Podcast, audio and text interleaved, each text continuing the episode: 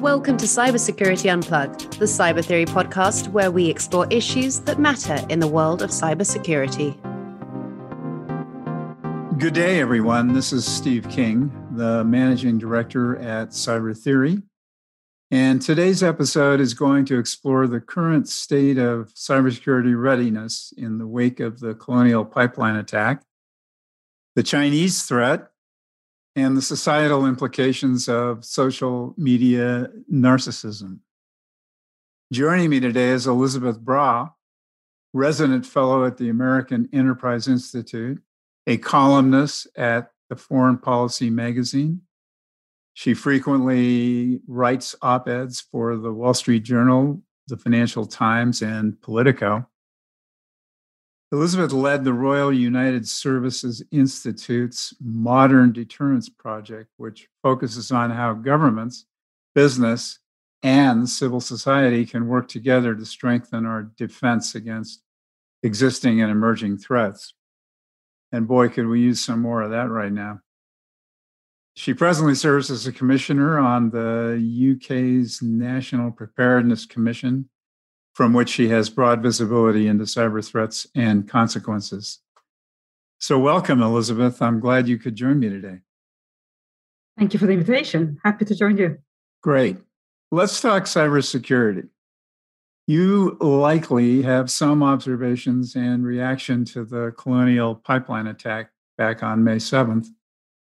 Does that event spotlight a, a lack of preparedness in our critical infrastructure? And what, in your estimation, can and should we do about it?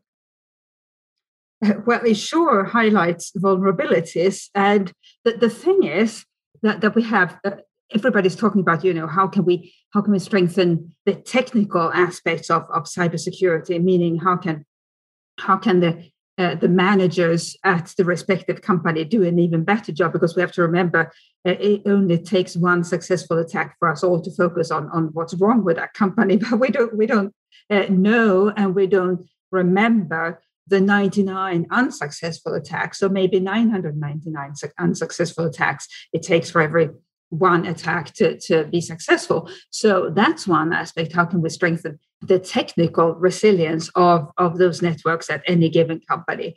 What is even more important, and what we haven't discussed at all so far in most of our Western societies, is um, the societal resilience. So, how do we as ordinary citizens respond when a network is taken down or when a company's services are taken down. And we have to remember that with Colonial Pipeline, the shortages resulting from that uh, suspension of, of services, as, as, it were, when Colonial Pipeline shut down the pipeline. Uh, that was just one aspect when, when the shortages really took off and when people started noticing then that there was no uh, gas at the gas station was when others uh, started stockpiling. And so if, if people just hadn't been stockpiling, the, the damage would have been much less. But this one cyber attack or a ransomware attack specifically uh, caused people to panic and that made the situation much worse. Yeah of course and i think we still have gas lines and it's a weekend a couple of days later.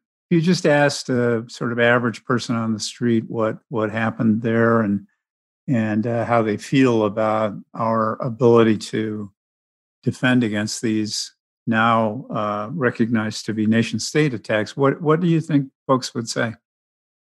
Well, first of all, they, they would have no idea what you were talking about, about because they are so used to everything working perfectly. And, and um, there's something I call the convenience trap, which is that the more convenient our societies become, the more spoiled we are in a sense. But the more uh, convenient society becomes, the more vulnerable it becomes as well, because there are many more aspects that an adversary or any group for that matter can, can choose to target. And there's just no way we can, um, I say we, but uh, the, the cybersecurity experts, both within the private sector and the government, there's no way they can protect uh, and defend us against every single attack.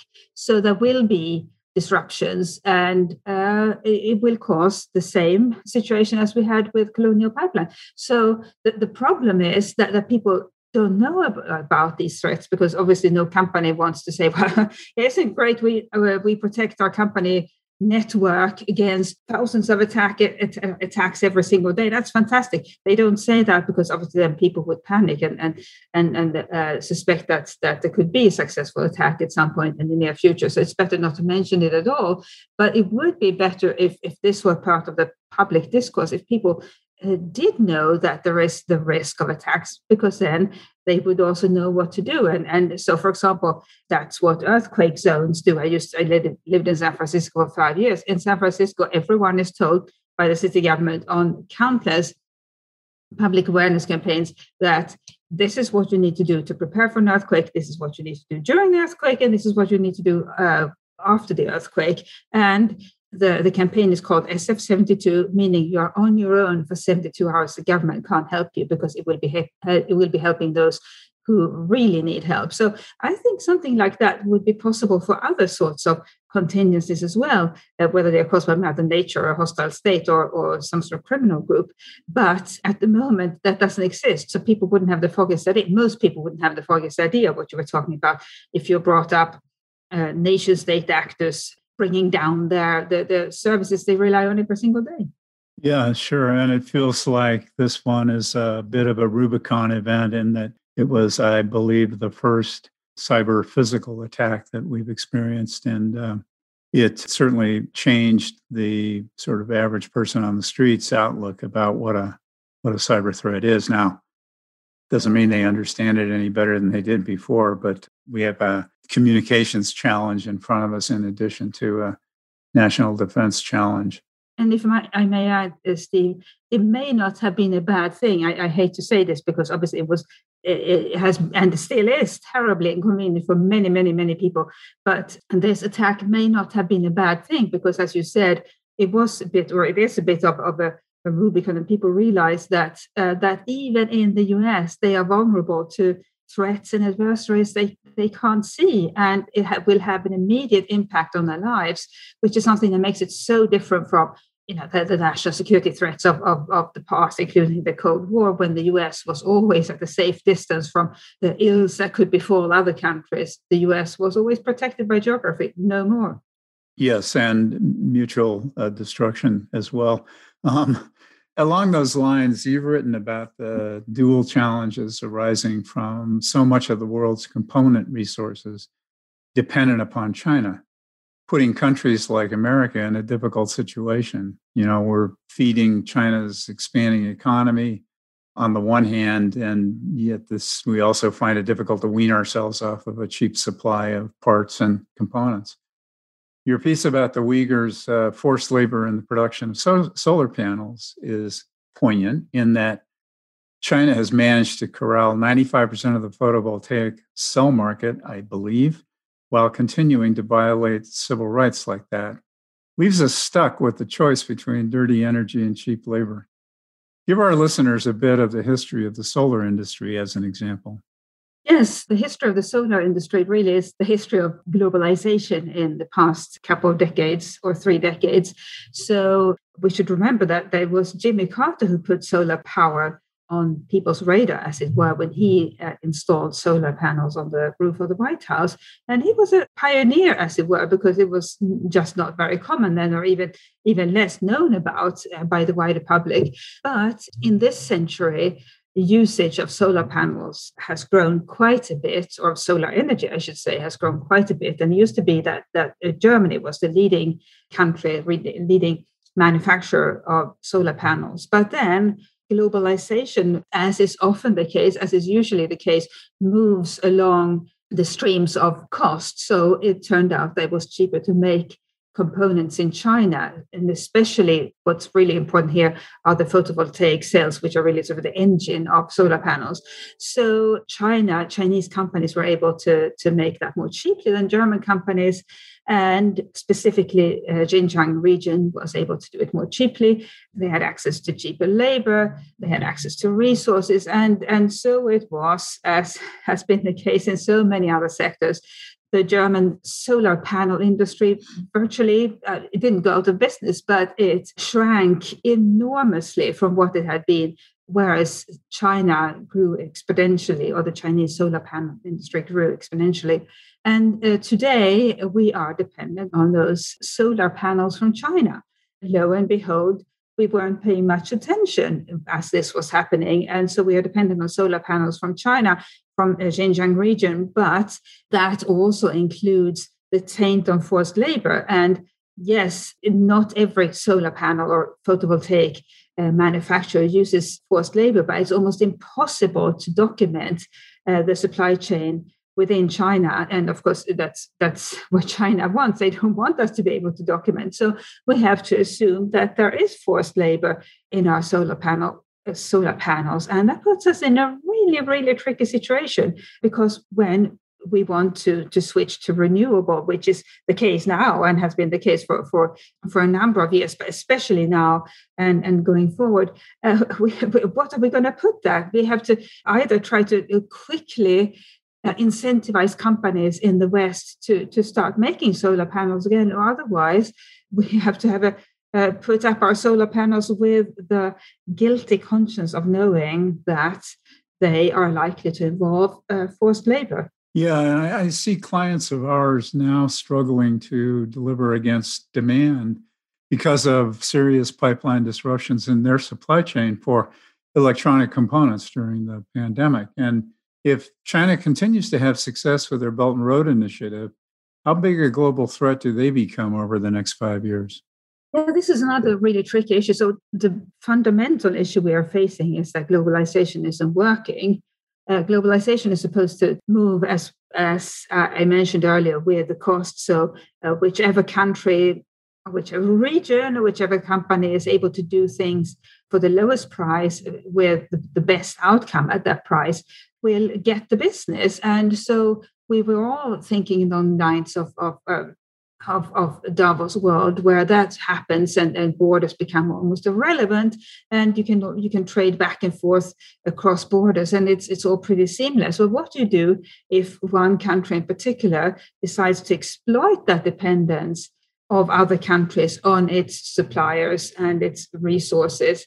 And that's what's happening at the moment. So we saw, for example, with Japan uh, a number of years ago, I think it was 10 years ago, when China got annoyed that Japan had arrested a, a Chinese fishing captain, they just suspended exports of, uh, they meaning uh, the Chinese government, suspended Chinese companies' exports of rare earth minerals to Japan. But rare earth minerals are, are vital to production of most high-end gadgets. So if you don't get your high-end uh, or your, your rare earth minerals, you can't produce those gadgets.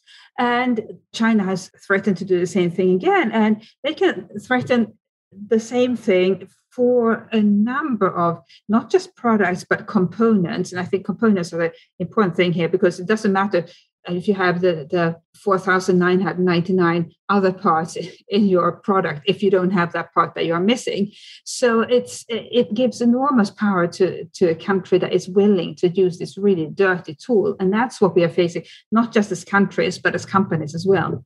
Yeah, certainly. It seems like the BRI is a very effective uh, mm. lever for China to use in cooperation with countries that want to sign up where they can offer, you know, reasonably priced or cheap resources like oil and gas as they have these relationships with Latin American and Saudis for the supply on the supply side and safety in return for cooperation in the BRI and in the BRI. And it's, I think there's 60 countries now that have signed up. And uh, while the rest of the world's focused on all this other stuff, Chinese are very deterministic about continuing on. But let's talk about retaliation, deterrence, and attribution.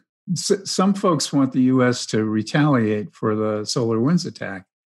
And we now hear uh, similar calls for a proportional response following the Colonial Pipeline attack as well.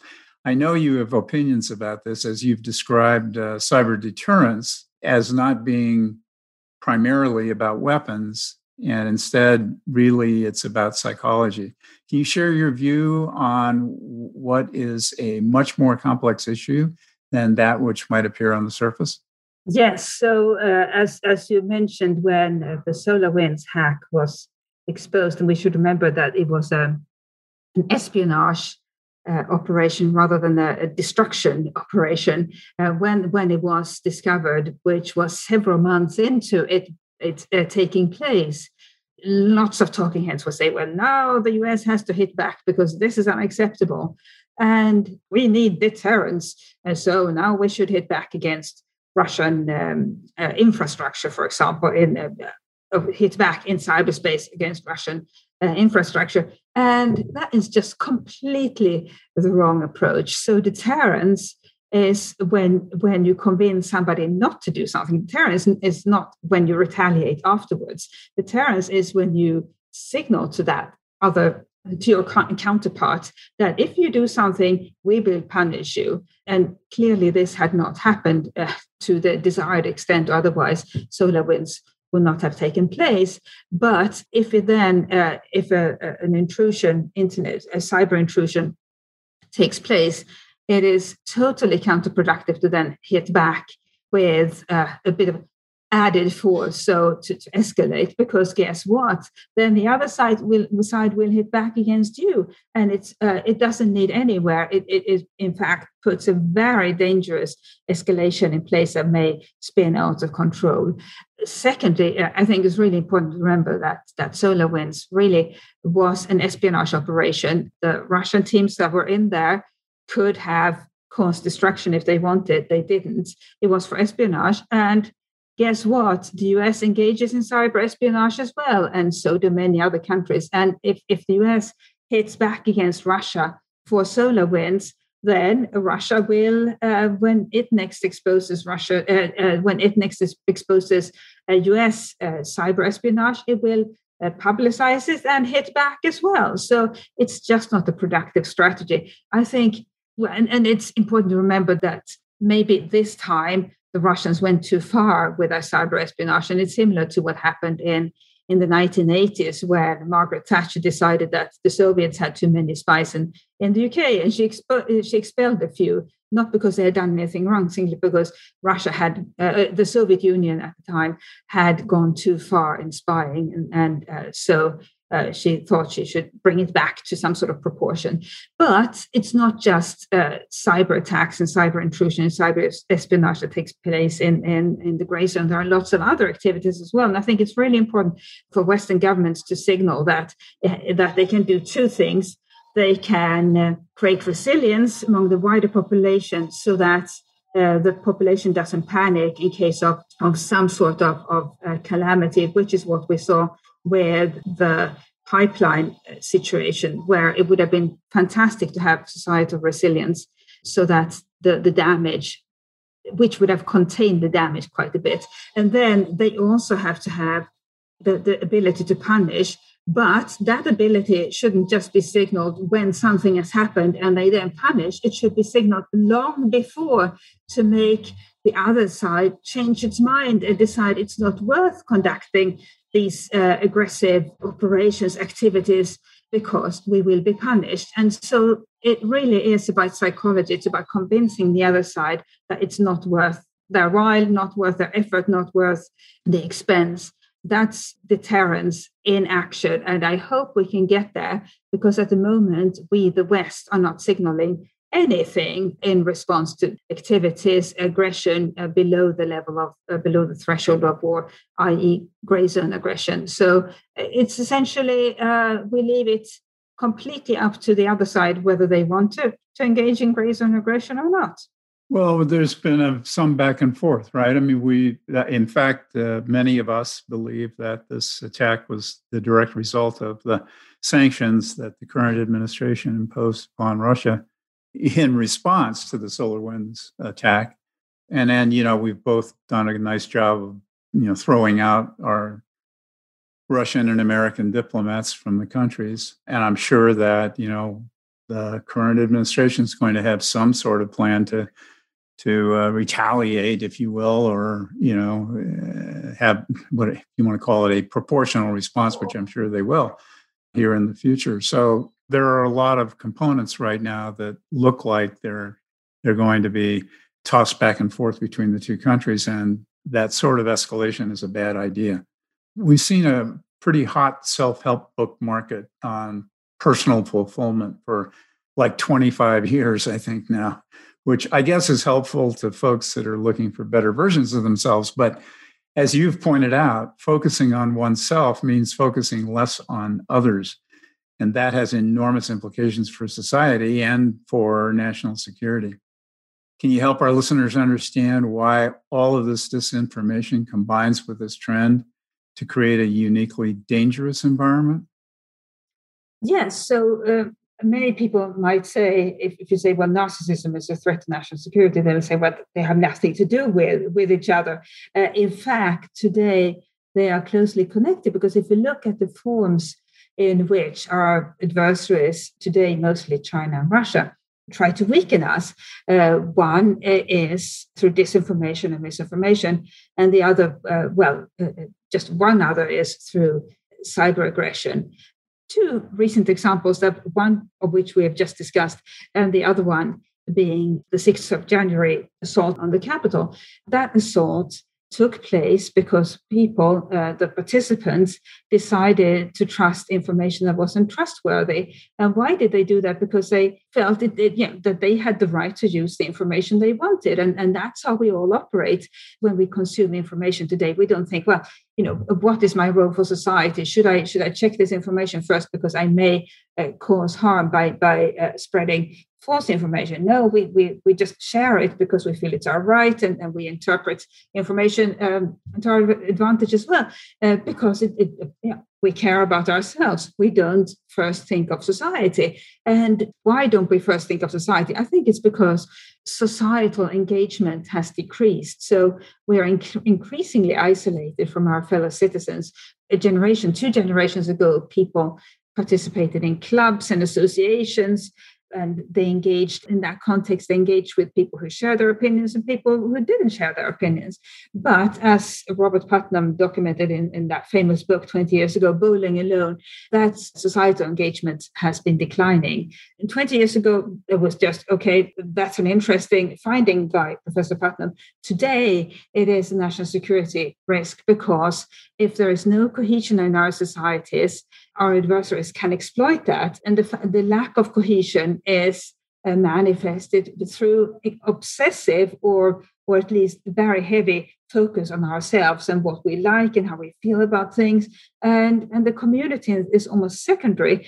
I know people will think i sound almost sort of naive in highlighting the importance of the community but if we don't become more cohesive as, as, as societies our adversaries will keep exploiting those gaps. So coming back again to colonial pipeline when people heard about the ransomware situation, the fact that that uh, the pipeline had been shut down, what did they do? They didn't first say, okay, what is the, the, the, most productive strategy here for wider society? Maybe we shouldn't all stockpile because then we will sure run out of gasoline. No, they all drove to the next gas station and, and filled up as much as they could in whatever container they could find, including plastic bags.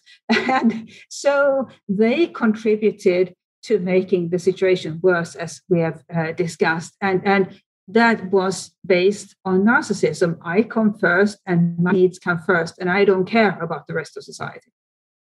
Well, that whatever that source of that misinformation is, uh, whether it's Russia, China, or both, uh, it's certainly been effective. We have the most divided society in the history in the history of the country as far as my experience is concerned anyway and it continues to head in into a direction opposite of one that would be helpful. So it's very uh, worrisome and we see more of it happening day in day out. So my final question elizabeth is uh, y- you argued that the west needs to take a lesson from china on backing its most strategic private companies as china does with Huawei, for example. Of course, there's a huge difference between a constitutional federal republic like the United States and a one party communist state. But still, I think that argument has merit, especially in light of what we just saw with Colonial and SolarWinds. How would you see that uh, working? Yeah, so uh, this again comes back to how the way in which some countries, and, one very major country in particular, namely China, abuses globalization, which is supposed to be a level playing field where companies um, compete against companies from all over the world, and the the company with the best product at the best price wins. Well, what do you do when it's not a level playing field? So, for example, if we look at at the issue of or the area of uh, mobile phone infrastructure, it just so happened that Sweden and Finland happened to have two very good companies, uh, Ericsson from Sweden, Nokia from Finland, and they kept competing against um, Huawei. And there were others at the early stages of, of uh, mobile phones and mobile phone infrastructure. They all fell by the wayside because they couldn't compete against Huawei and, and uh, ZTE, uh, which is uh, another Chinese company. They couldn't compete because those Chinese companies were unfairly supported by their home government. So it's I think almost a miracle that Ericsson and, and, Nokia have survived because there has been very unfair competition, including IP theft. And I'm not saying that the Western companies should underwrite their national champions or key companies in, in particular sectors, but they should back them up when those companies are under some sort of threat or, or aggression, because otherwise they are completely on their own against competitors that don't compete fairly and, in fact, uh, use very dirty tricks. And if we don't have these companies in our Western societies, we'll, we'll end up completely dependent on countries that don't play by the rules and whose companies are not competing on a level playing field. And that would be extremely dangerous, and in, in essence, uh, risking complete dependence on China in particular. So uh, I'm not saying we should underwrite the activities of, of uh, the likes of Ericsson and Nokia, but we should back them up when they face uh, unfair competition and unfair aggression. And we should remember that at the moment, the Chinese government is trying, is, is coercing Ericsson into lobbying for Huawei in its home country of Sweden simply because uh, it's easy to coerce a company. A company can't protect itself and it needs, in this case, Ericsson needs the Chinese market. So what can it do? It has to lobby for, for its main competitor in its home market. It's a bunker situation, and that's why we need governments to to uh, not just sit back and say, "Well, it's a free market. We we just set the rules." No, if countries systematically, if other countries systematically abuse those rules or disregard them, then it's your responsibility as a government to back uh, your your home companies up. Yeah, it's kind of a problem with the. Uh, this kind of a tricky problem with not, not a great solution because when the federal government gets involved here, it's very different than the Chinese, the PRC ministers uh, over there. We have so many agencies involved, and everybody needs a you know piece of the pie, and all the rest of it. It yeah. takes for, forever, yes, and then you, yes, I'm I'm not saying it's easy, but it could be as as as minimal as just making the case publicly and saying if this continues, we will support such and such company, whichever company it is that is being unfairly uh, attacked. We will back them up. But at the moment, we are not. Our governments are not even saying that. And yes, I I, uh, I think it's it's it's obvious that, that the U.S. economy functions differently from from the Chinese one. But even just public statements, I think, would would be a good start, and and not the sort of statements that Trump, Donald Trump, put out that, that were more uh, of, a, of, a, of a, an aggressive and hostile nature. We, we, we don't want to provoke uh, more adversity between uh, China and the West, but we do want to protect our companies because they play by the rules and they need to to at least feel that somebody is is keeping an eye on on the situation and is willing to, as I said, support them, even if it's just with words, if they should be targeted, which, by the way, happens very frequently. Amen. We're out of time today, Elizabeth, but this has been a uh, very entertaining uh, exchange.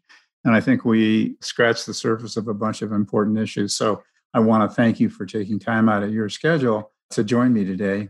And I look forward to bringing you back in a few months as we see how the next series of waves uh, work out here. It was a pleasure. And, and, yes, who knows what we'll see in the next few months. So I look forward to coming back and uh, chatting again then.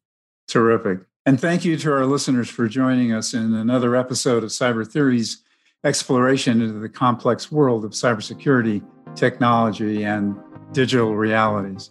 Until next time, I'm your host, Steve King, signing out.